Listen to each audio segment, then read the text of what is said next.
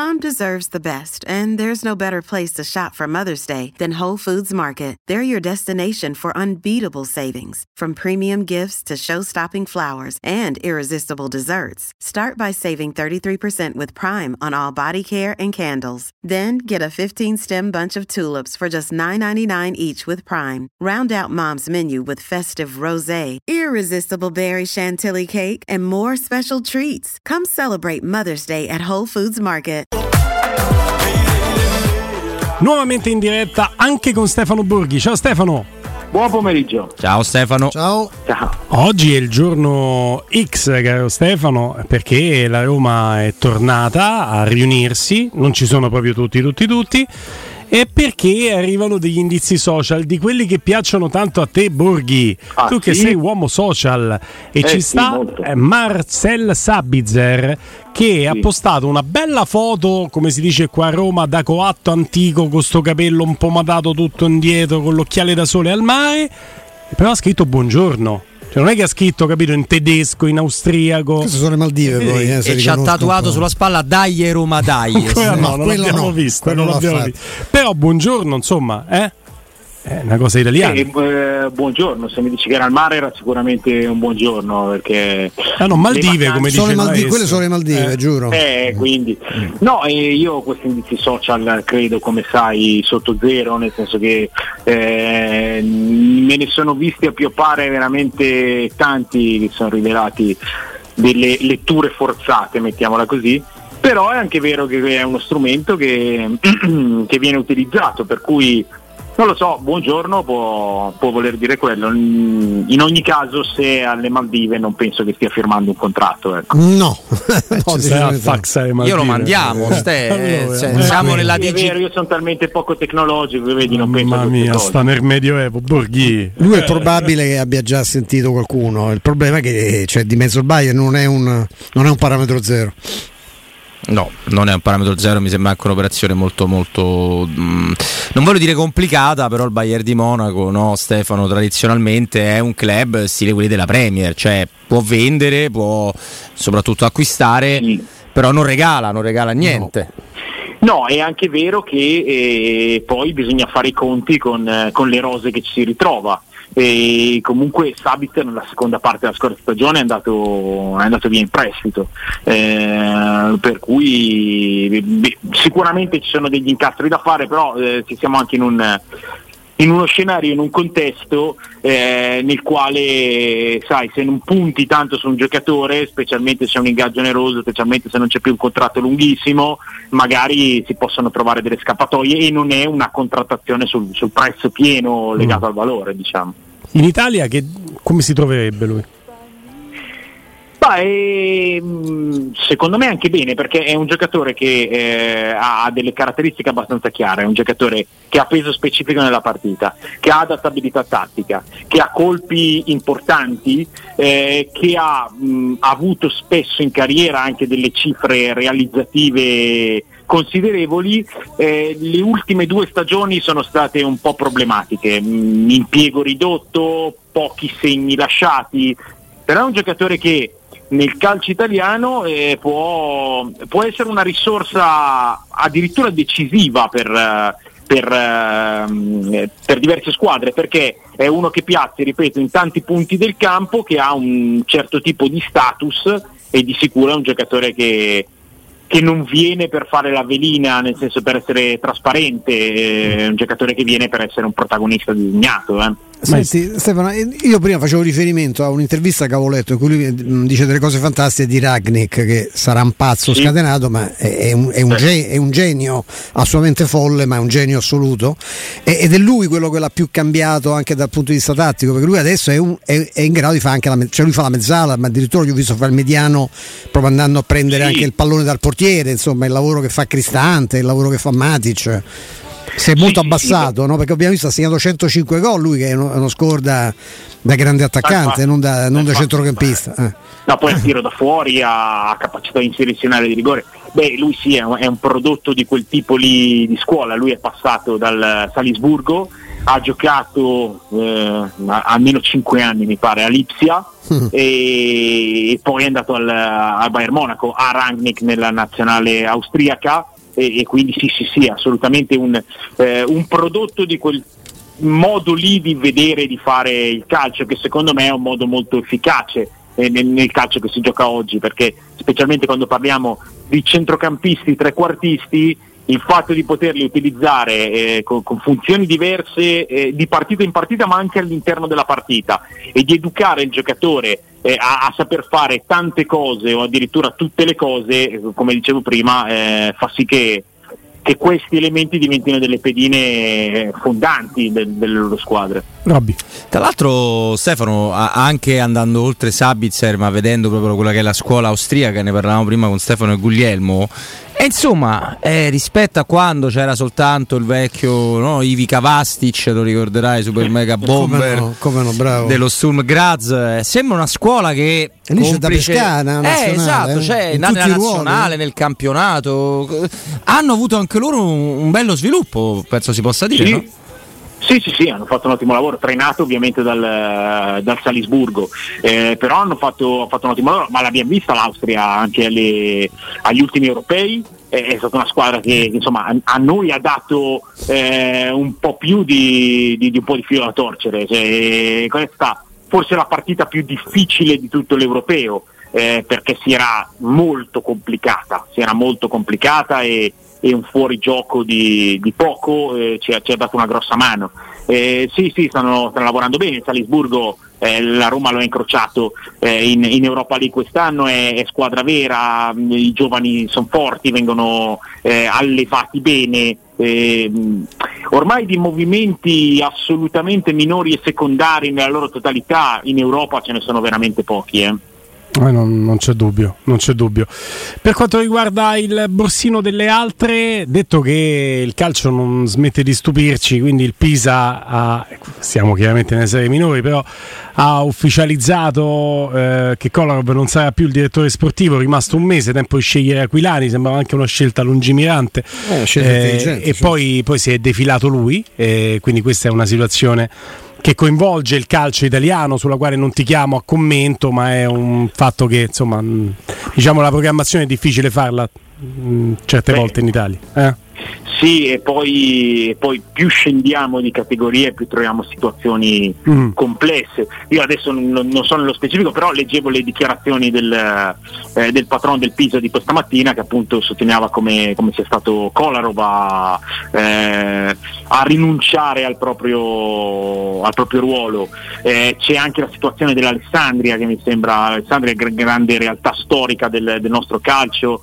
Eh, con, con, questa nuova duplice proprietà che sembra già scoppiata, va via forse l'allenatore, eh, il direttore sportivo, il contratto non è ancora eh, confermato. E, una delle eh, maglie più belle del mondo, me lo fai dire. La maglia grigia. Sì, sì, i grigi, anche, anche, lo stadio, uno stadio mitico, il Moccagatta, che tra l'altro Pazzesco. è stato anche eh, ristrutturato secondo me piuttosto bene. Io essendo di Pavia in teoria dovrei avere del, dell'astio con Alessandria per le questioni campanilistiche, ma avevo un nonno di Alessandria yeah. e quindi ho sempre avuto affetto anche per, anche per i grigi.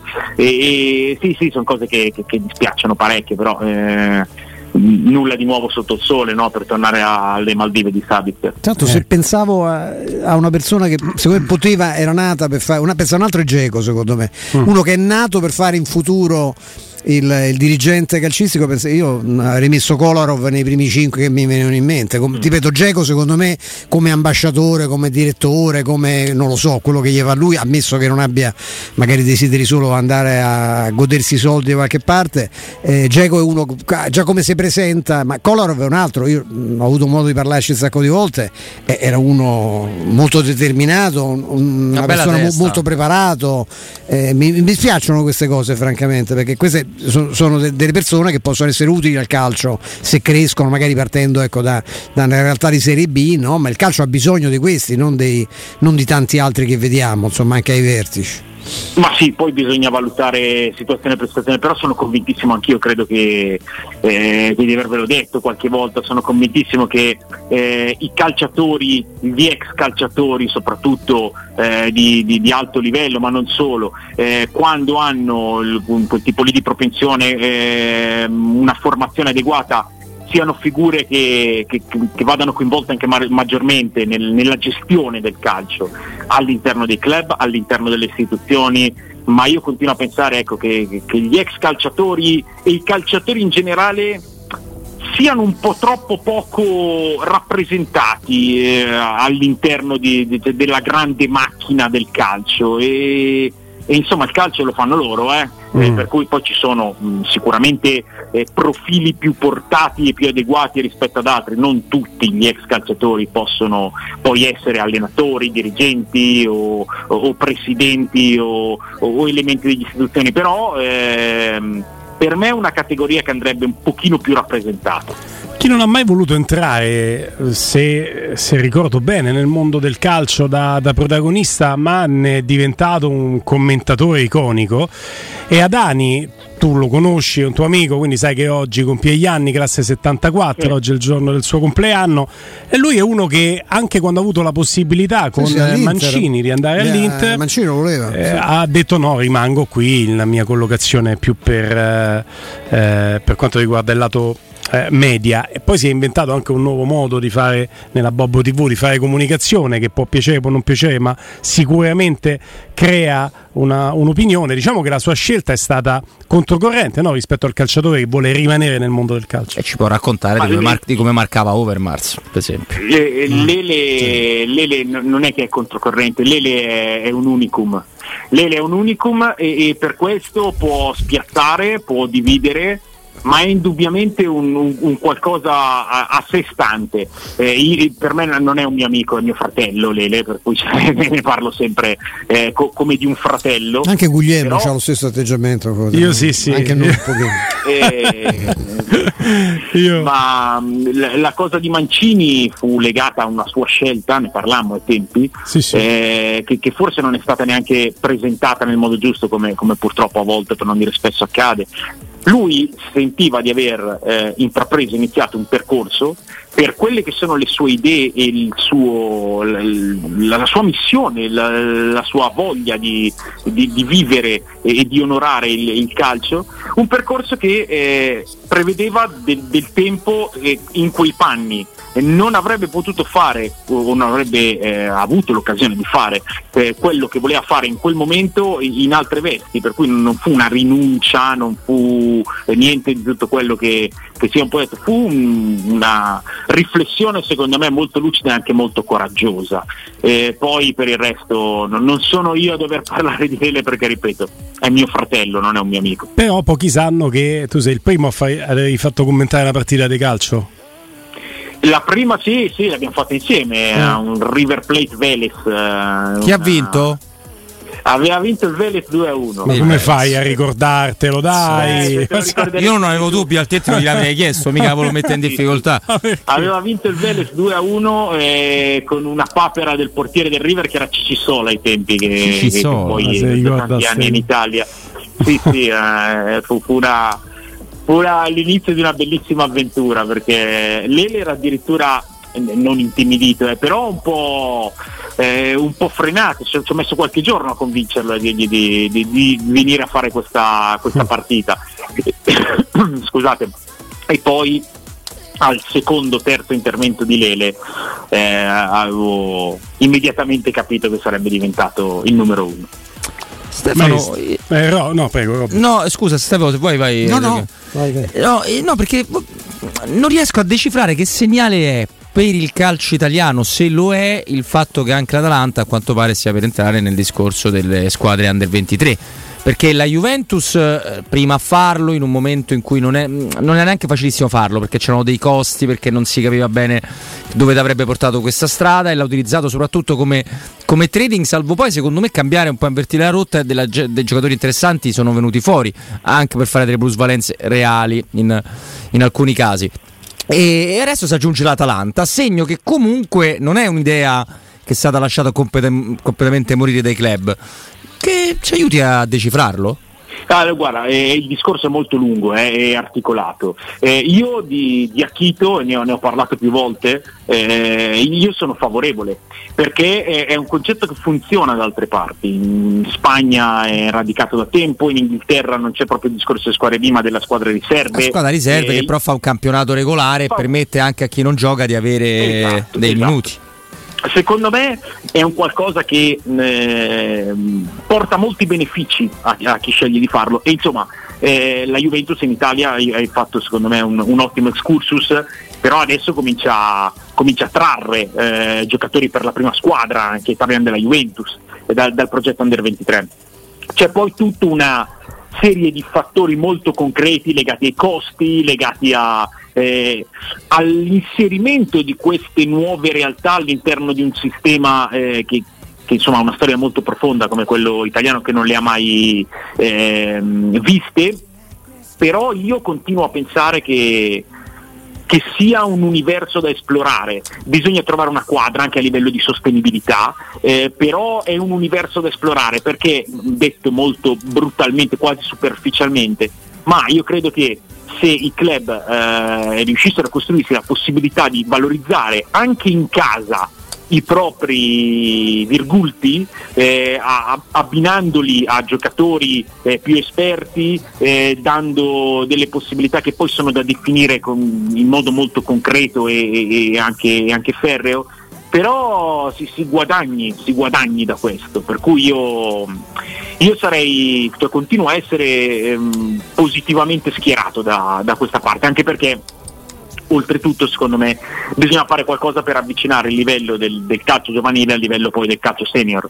Eh, la primavera da, da, qualche anno a questa parte eh, non è un campionato probante, chi esce dalla primavera eh, è, è, distante dalle necessità di una prima squadra, soprattutto da una prima squadra di medio-alto rango e quindi questo potrebbe essere un passaggio intermedio che, che secondo me ha molti lati positivi. Poi ripeto, è un'idea eh, ideale, se mi passate il gioco di parole, la, l, la, quadratura concreta da trovare attraverso un, percorso e un discorso molto articolato. Quei virgulti non lo sentivo dal 97. Eh, sì, è vero, mi è uscito così e mi, mi sono vergognato a metà, no, no, no, parola. Sì, sì, sì. L'ho apprezzato Stefano. È, itali- è italiano però, sì, è italiano. Noi non sempre, però... non sempre. Io abbiamo pure indubbiare, abbiamo scoperto, no? ancora c'è chi no. lo usa, abbiamo letto un, un comunicato federale, nel federalese esiste indubbiare perché mettere in dubbio era troppo, no, troppo elegante. No?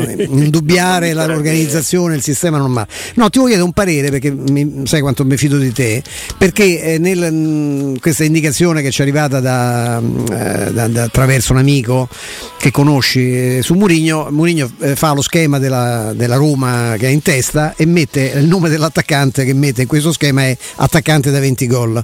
Eh, quello è il profilo, quello è l'identikit.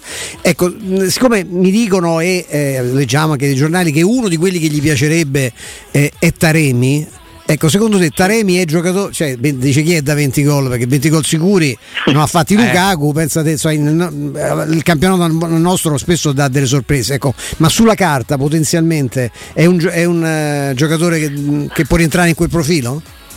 Ecco, partiamo dal presupposto che eh, se non sbaglio, vado a memoria, ma nel campionato scorso 20 o più gol li hanno fatti Osimene e Lautaro Martinez. Mm. Basta. Che sono due eh, giocatori straordinari, eh, ecco, certo. Eh, eh sì, eh, che costano un assegno tripla, eh, anzi a, a nove cifre. Ehm, Taremi è un giocatore, ne abbiamo parlato un po' di tempo fa con voi di Taremi in rapporto ad Asmun, se non ricordo male. Sì, no? sì, perché... ovvero Asmun eh, sicuramente più talentuoso, ma eh, Taremi è eh, giocatore più svezzato, giocatore più smalizziato. Eh, per me eh, Taremi è il classico centravanti che ovunque vada fa gol. Poi se siano 20 non lo so, eh, però è, è, un attaccante che, che, ha un grandissimo feeling con la rete e che ha il suo gioco proprio anche imperniato, ripeto, su quelle astuzie, su quelle malizie, su quel mestiere che a uno come Mourinho secondo me piacerebbe. Mm. Eh, è un attaccante esperto, Taremi. Eh, a livello di eh, valori assoluti eh, un po' meno rispetto ad altri, però mh, il rapporto eh, età, caratteristiche e eh, necessità eventualmente della Roma se dovesse andare a prendere Taremi, secondo me fa venire fuori un coefficiente interessante. Lo vedi? Caro Stefano Borghi, ci aggiorniamo domani con altre varie ed eventuali. Per il momento buon pomeriggio. Ciao Buon pomeriggio a Stefano. voi, a domani. Grazie. grazie, Stefano. grazie Stefano.